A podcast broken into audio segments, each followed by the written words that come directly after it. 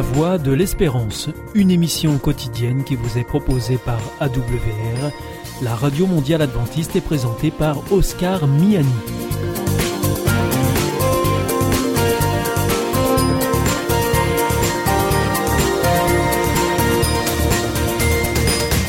Nous sommes donc euh, ensemble pour les 30 prochaines minutes. Merci de votre fidélité à la voix de l'espérance. Vous êtes toujours plus nombreux à nous écouter sur les ondes, par internet également, sur www.awr.org, ou aussi grâce à votre téléphone au 01 80 14 44 77 si vous nous appelez depuis la France, ou bien au 0033 1 80 14 44 77 si c'est en dehors de France ou encore si vous nous écoutez depuis les États-Unis, c'est le 1 712 432 9978 et il est important de signaler que ces numéros ne sont absolument pas surtaxés. Pour notre programme de ce dimanche, eh bien, nous vous proposons l'étude de la Bible de la semaine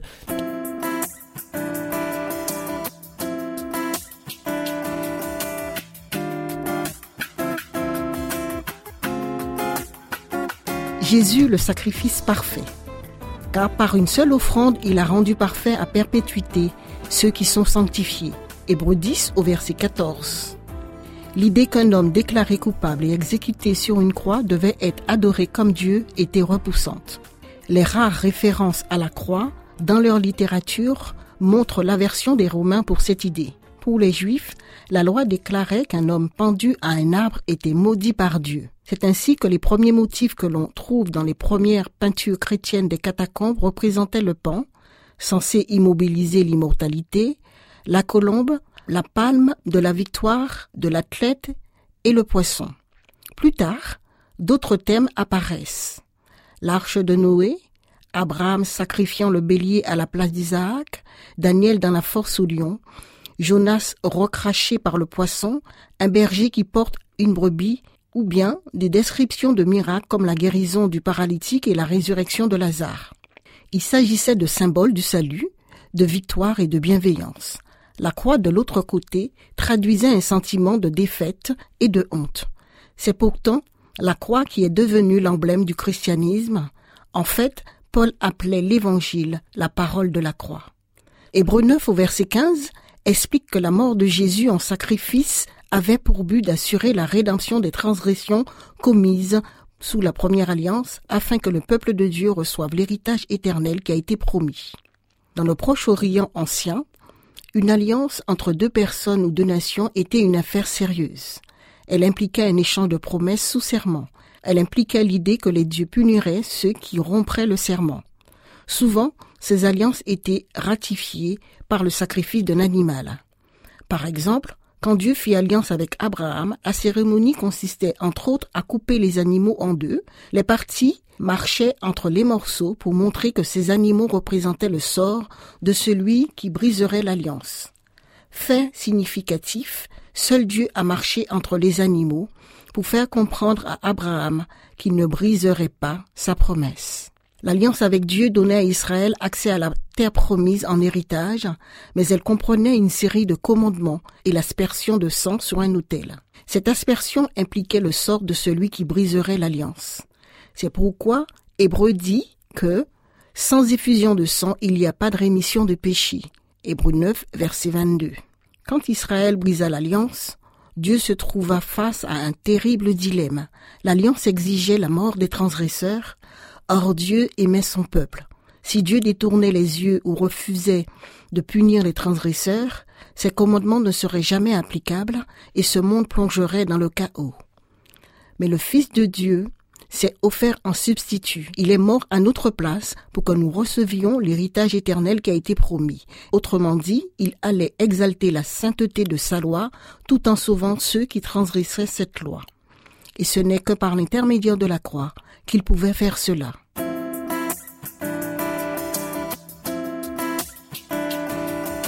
La mort de Jésus assura le pardon ou rémission pour nos péchés. Mais la rémission de nos péchés suppose bien plus que l'annulation de la sanction pour notre transgression de l'alliance. Elle implique d'autres éléments tout aussi importants. C'est pourquoi le système sacrificiel israélite était composé de cinq types de sacrifices différents. Chacun était nécessaire pour exprimer la richesse de la sanctification de la croix de Christ. L'Holocauste, ou sacrifice complet, exigeait que l'animal soit intégralement consumé sous l'autel. Il représentait Jésus dont la vie était consumée pour nous. L'expiation exigeait l'engagement total de Jésus envers nous.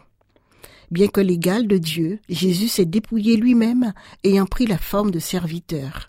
L'offrande végétale est un don de gratitude pour la provision de Dieu pour son peuple. Elle représente également Jésus, le pain de vie, par lequel nous avons la vie éternelle. Le sacrifice de paix ou de communion impliquait un repas en commun avec des amis et la famille pour célébrer le bien-être assuré par Dieu. Il représentait le Christ dont le sacrifice nous assurait la paix. Il souligne également que nous devons prendre part au sacrifice de Jésus en mangeant de sa chair et en buvant de son sang. L'offrande pour le péché ou de purification assurait l'expiation des péchés.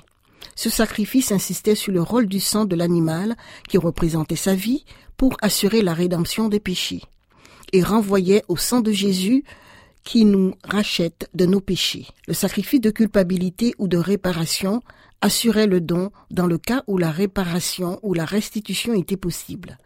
Il nous indique que le pardon de Dieu ne nous exonère pas de la responsabilité d'assurer la réparation ou la restitution quand c'est possible à ceux que nous avons lésés. Le sacrifice du sanctuaire nous enseigne que l'expérience du salut, c'est plus que simplement accepter Jésus comme substitut nous devons également nous nourrir de lui, partager ses bienfaits avec les autres et faire réparation auprès de ceux que nous avons lésés. Les prêtres lévitiques, qui étaient en assez grand nombre, parce que la mort les empêchait de rester en fonction, sont comparés à Jésus qui vit à jamais et qui détient une prêtrise éternelle. Les prêtres lévitiques offraient chaque jour et chaque année des offrandes et des sacrifices qui ne peuvent pas rendre parfait quant à la conscience, celui qui rend le culte. Cependant, le sacrifice que Jésus a offert de son propre corps une fois pour toutes purifie nos consciences et abolit le péché. Le sacrifice de Jésus est supérieur au sacrifice des animaux car Jésus était le Fils de Dieu qui accomplit parfaitement la volonté de Dieu. La description des sacrifices de Jésus comme s'étant produit une fois pour toutes implique plusieurs choses importantes. D'abord, le sacrifice de Jésus est parfaitement efficace et ne sera jamais surpassé. Les sacrifices des prêtres lévitiques se répétaient parce qu'ils n'étaient pas efficaces. Sinon, n'aurait-on pas cessé de les offrir? Ceux qui rendent ce culte, purifiés une fois pour toutes, n'auraient pas en effet plus du tout conscience de leurs péchés. Deuxièmement, les différents types de sacrifices de l'Ancien Testament ont tous trouvé leur accomplissement à la croix. Ainsi, non seulement Jésus nous purifie du péché, mais il assure également la sanctification en débarrassant nos vies du péché. Avant que les prêtres s'approchent de Dieu dans le sanctuaire et assurent leur ministère pour le compte de leurs congénères, ils devaient être purifiés et sanctifiés ou consacrés. Le sacrifice de Jésus nous purifie et nous consacre. Hébreux 10, versets 10 à 14, de sorte que nous pouvons nous approcher de Dieu avec confiance et le servir comme un sacerdoce royal. Enfin, le sacrifice de Jésus assure également la nourriture pour notre vie spirituelle. Il donne un exemple que nous devons assurer et suivre. Ainsi, Hébreu nous invite à fixer nos yeux sur Jésus et notamment sur les événements de la croix et à marcher à sa suite. La croix est le fondement de tous les bienfaits que Dieu nous accorde. Elle assure la purification du péché, la sanctification pour servir et la nourriture nécessaire pour grandir. Comment faire davantage l'expérience de ce que nous avons reçu en Jésus?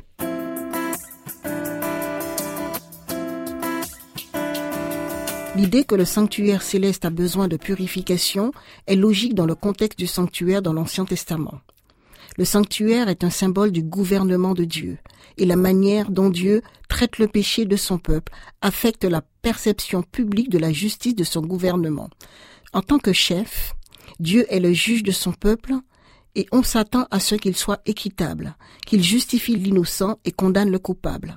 Ainsi, quand Dieu pardonne aux pécheurs, il porte toute la responsabilité judiciaire. Le sanctuaire qui représente le caractère de Dieu et son administration est contaminé. Cela explique pourquoi Dieu porte nos péchés quand il pardonne. Le système des sacrifices dans le sanctuaire israélite illustrait cette idée. Quand quelqu'un recherchait le pardon, il apportait un animal en sacrifice pour son compte, confessait ses péchés en posant les mains sur lui et le tuait. Le sang de l'animal était badigeonné sur les cornes de l'autel ou aspergé devant le voile du temple dans la première pièce. Ainsi le péché était symboliquement transféré au sanctuaire. Dieu prenait le péché du peuple pour les porter lui-même. Dans le système israélite, la purification ou expiation du péché avait lieu en deux phases. Pendant l'année, les pécheurs repentants apportaient des sacrifices au sanctuaire, ceux qui les purifiaient de leurs péchés, mais transféraient le péché au sanctuaire, à Dieu lui-même. À la fin de l'année, au jour des expiations qui était le jour du jugement, Dieu purifiait le sanctuaire qui se libérait de sa responsabilité judiciaire en transférant les péchés du sanctuaire au bouc émissaire, Azazel, qui représentait Satan. Ce système en deux phases représenté par les deux pièces du sanctuaire terrestre, qui était un modèle du sanctuaire céleste selon Exode 25 verset 9 et Hébreux 5 verset 8, permettait à Dieu de manifester en même temps miséricorde et justice. Ceux qui confessaient leurs péchés pendant l'année montraient leur loyauté à Dieu en observant un repos solennel et en s'affligeant au jour des expiations. Ceux qui ne montraient pas de loyauté seraient retranchés, selon Lévitique 23, versets 27 à 32. Le pardon de nos péchés implique deux étapes dans cette médiation de Jésus dans les deux pièces du sanctuaire céleste. D'abord, Jésus a ôté nos péchés et les a portés lui-même sous la croix, afin d'assurer le pardon à quiconque croit en lui. Sur la croix, Jésus a gagné le droit de pardonner tous ceux qui croient en lui parce qu'il a porté leurs péchés. Il a également inauguré une nouvelle alliance qui lui permet de mettre la loi dans le cœur des croyants par l'intermédiaire du Saint-Esprit. Une deuxième étape dans le ministère de Jésus consiste en un jugement, l'instruction du jugement, qui était encore à venir du point de vue d'Hébreu. Ce jugement commence par le peuple de Dieu et il est décrit dans Daniel 7 au verset 9 à 27. Son objectif est de montrer la justice de Dieu dans le pardon de son peuple. Dans ce jugement, les archives de leur vie sont ouvertes pour que tout l'univers les voie. Dieu montrera ce qui est arrivé dans le cœur des croyants et les manières dont ils ont accueilli Jésus comme leur sauveur et accepté son esprit dans leur vie. En parlant de ce jugement, Hélène White a écrit L'homme ne peut lui-même réfuter ses accusations. De ses vêtements souillés de péché, confessant sa faute, il se tient devant Dieu. Mais Jésus, notre avocat, plaide efficacement en faveur de tous ceux qui, par la repentance et par la foi, lui ont confié la garde de leur âme. Il plaide leur cause et défait leur accusateur par les puissants arguments du calvaire. Sa parfaite obéissance à la loi de Dieu, même jusqu'à la mort de la croix, lui a donné tout pouvoir dans le ciel et sur la terre, et il demande à son Père miséricorde et réconciliation pour l'homme coupable. Mais si nous devons nous rendre compte de notre condition pécheresse, nous devons aussi nous reposer sur le Christ, notre justice, notre sanctification et notre rédemption. Nous ne pouvons nous défendre devant les accusations de Satan. Le Christ seul peut plaider avec succès en notre faveur. Il peut réduire l'accusateur au silence par des arguments fondés non sur nos propres mérites, mais sur les siens.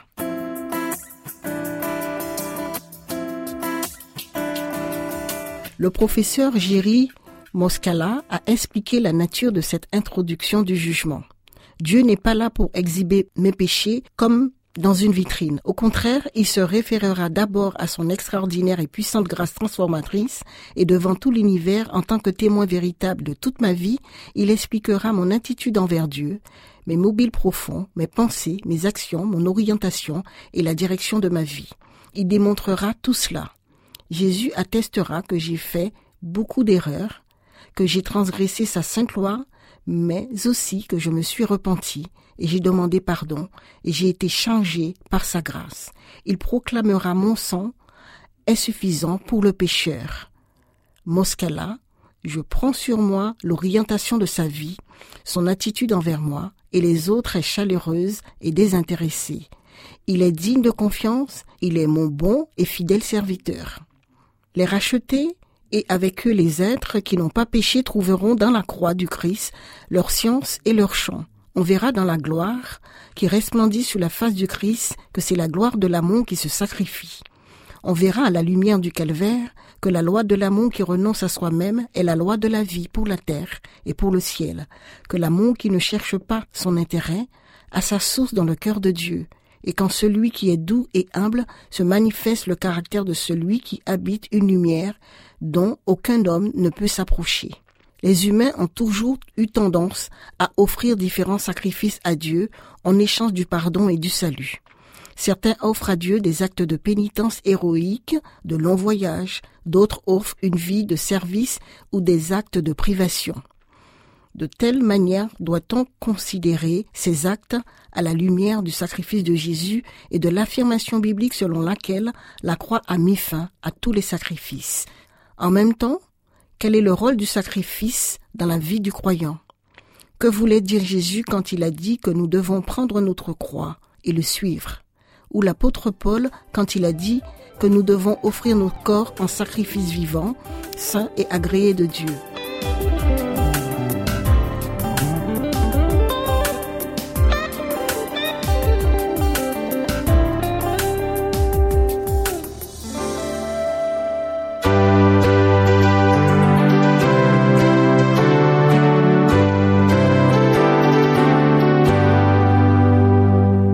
Is Adventist World Radio, the voice of hope. Ici Radio Mondiale Adventiste, la voix de l'espérance. Hier ist Adventist World Radio, die Stimme der Hoffnung. Questa è la radio mondiale avventista. La voce della speranza.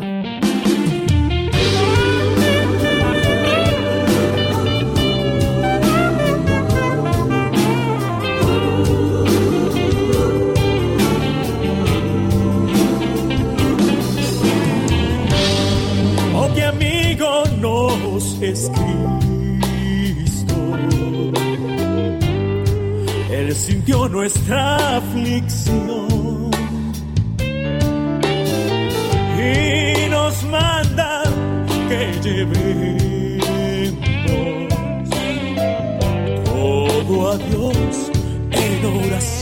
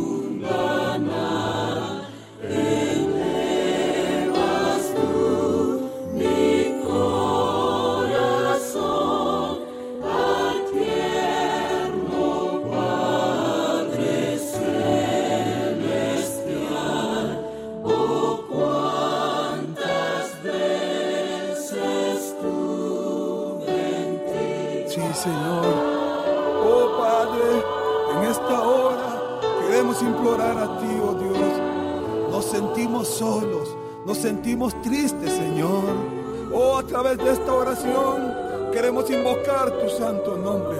Queremos que tú, oh Dios, en nosotros sea la esperanza de gloria. Escúchanos, oh Dios. Invocamos a ti porque solo tú allá en el cielo estás. Oh, escúchanos.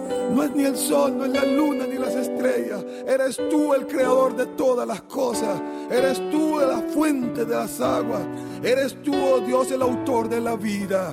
A través de esta oración queremos abrir nuestro corazón a ti. Queremos que tú nos llenes que podamos ser en ti nuevamente nuevas criaturas.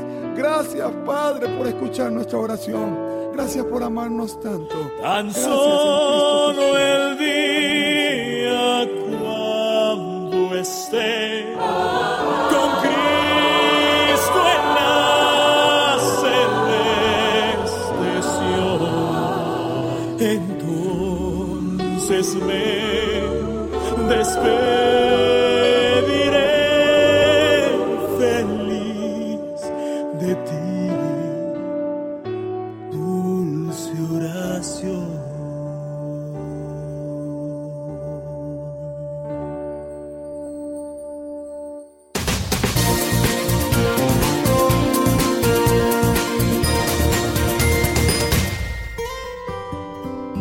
Grace Notes, un rendez-vous hebdomadaire proposé par Bill Note et Yves et Sylviane Santi pour la version française.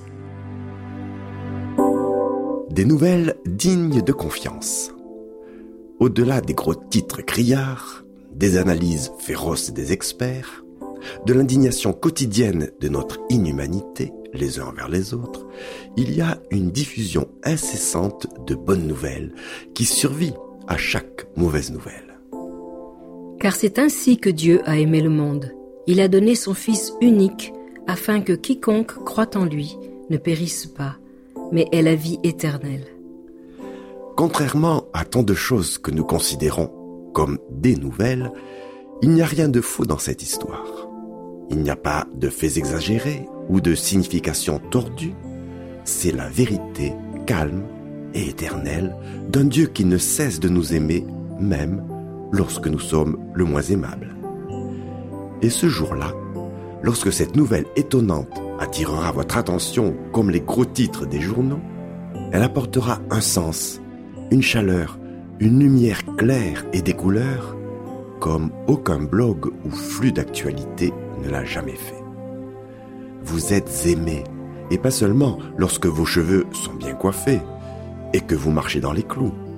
Vous êtes chéri par le Dieu qui accueille les enfants prodigues à la maison, qui part à la recherche des brebis égarées, dont L'amour inébranlable durera jamais. la grâce est la nouvelle dont nous ne pouvons nous passer. Inscrivez-la quelque part sur vos murs aujourd'hui et restez dans la grâce.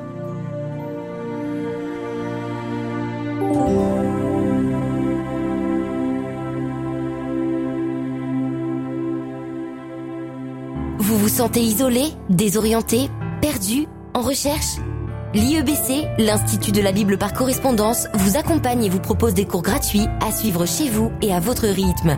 Retrouvez-nous vite sur www.iebc.org et vous verrez, votre vie va changer. Parce que croire, c'est la vie. Si vous souhaitez réécouter ce programme ou bien le partager avec vos amis, retrouvez-nous sur www.awr.org. Vous pouvez aussi nous suivre par téléphone. Depuis la France, il vous suffit de composer le 01 80 14 44 77. En dehors de France, vous rajoutez le 0033, puis le 1 80 14 44 77 et depuis les États-Unis, vous composez le 1 712 432 9978. Et pour nos coordonnées postales, eh bien si vous voulez nous contacter, vous nous adressez vos demandes, vos courriers à la Voix de l'Espérance IEBC boîte postale 100 77 193 Damary-Lélis Cedex.